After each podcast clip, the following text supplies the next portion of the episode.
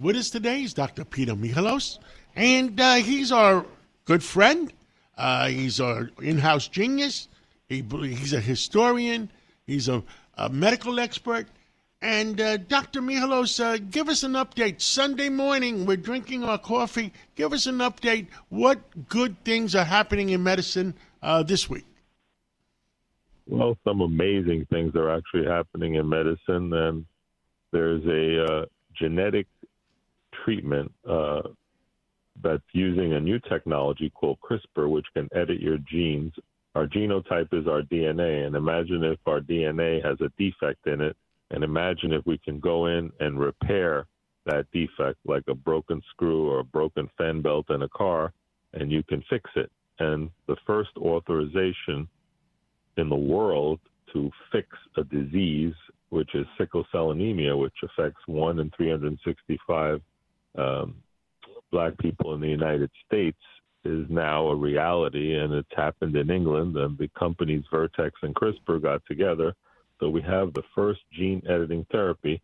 In addition, it'll be used for beta thalassemia, which is a disease that affects many people from the Mediterranean, including in Italy and Greece, and uh, it causes a devastating anemia.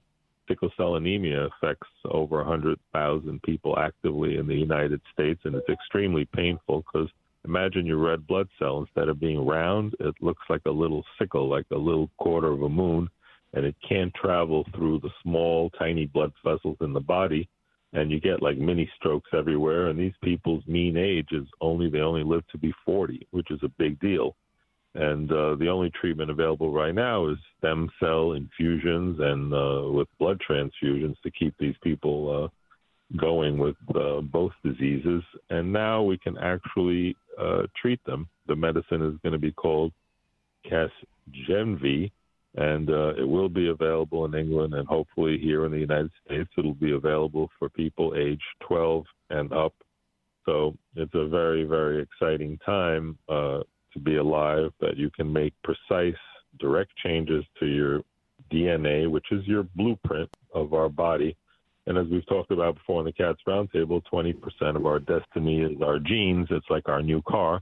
But imagine being born with a new car that has a, a defect or a missing piece and being able to now, with these medicines, go in. I remember those cars. It was called an Edsel. Yeah, but it's it's pretty it's pretty amazing that uh, people will be able to go in for these uh, treatments, and I hope they'll be readily available for people not only in the United States, but as time passes, costs go down. It'll be available for people around the world, and many philanthropic organizations hopefully will make it available to people who can't afford it. And uh, it's amazing that these people will be able to have a more normal lifespan. The fascinating thing is once you make that gene correction, it's not something you have to take over and over again. Once you fix the gene, guess what? It's fixed for the rest of your life.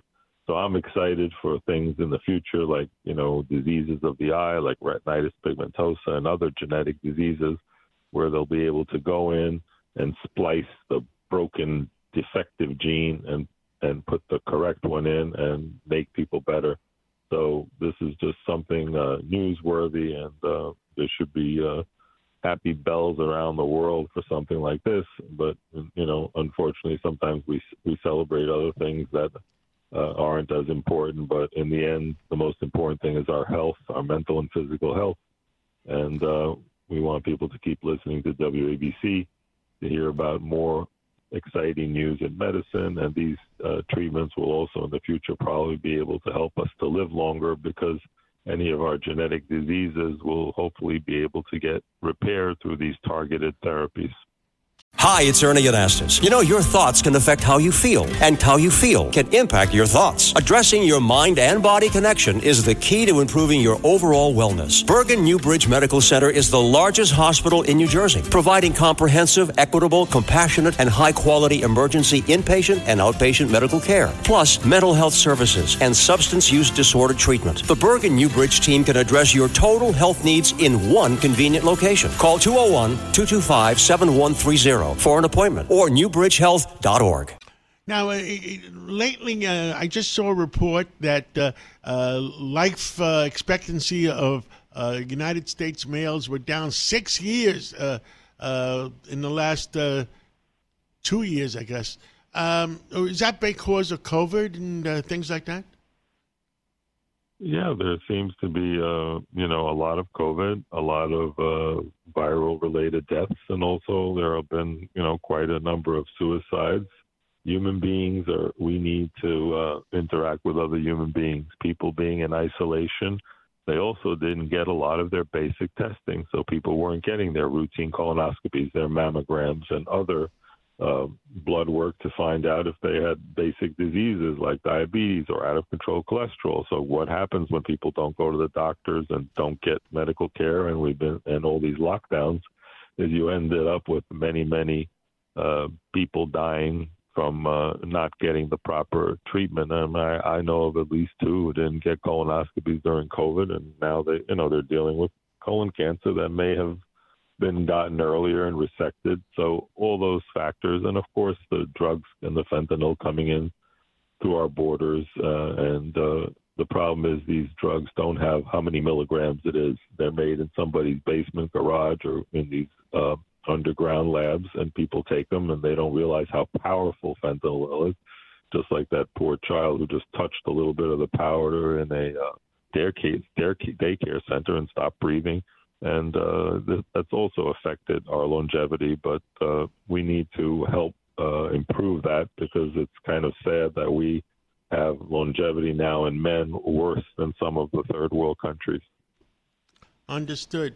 Uh, how many people do you think are affected in the United States on uh, on on this uh, sickle cell? Hundred thousand Americans are, and worldwide it's a, a lot more. It's almost a million people but it's extremely painful. It's like someone taking a blowtorch to your fingers, to your limbs.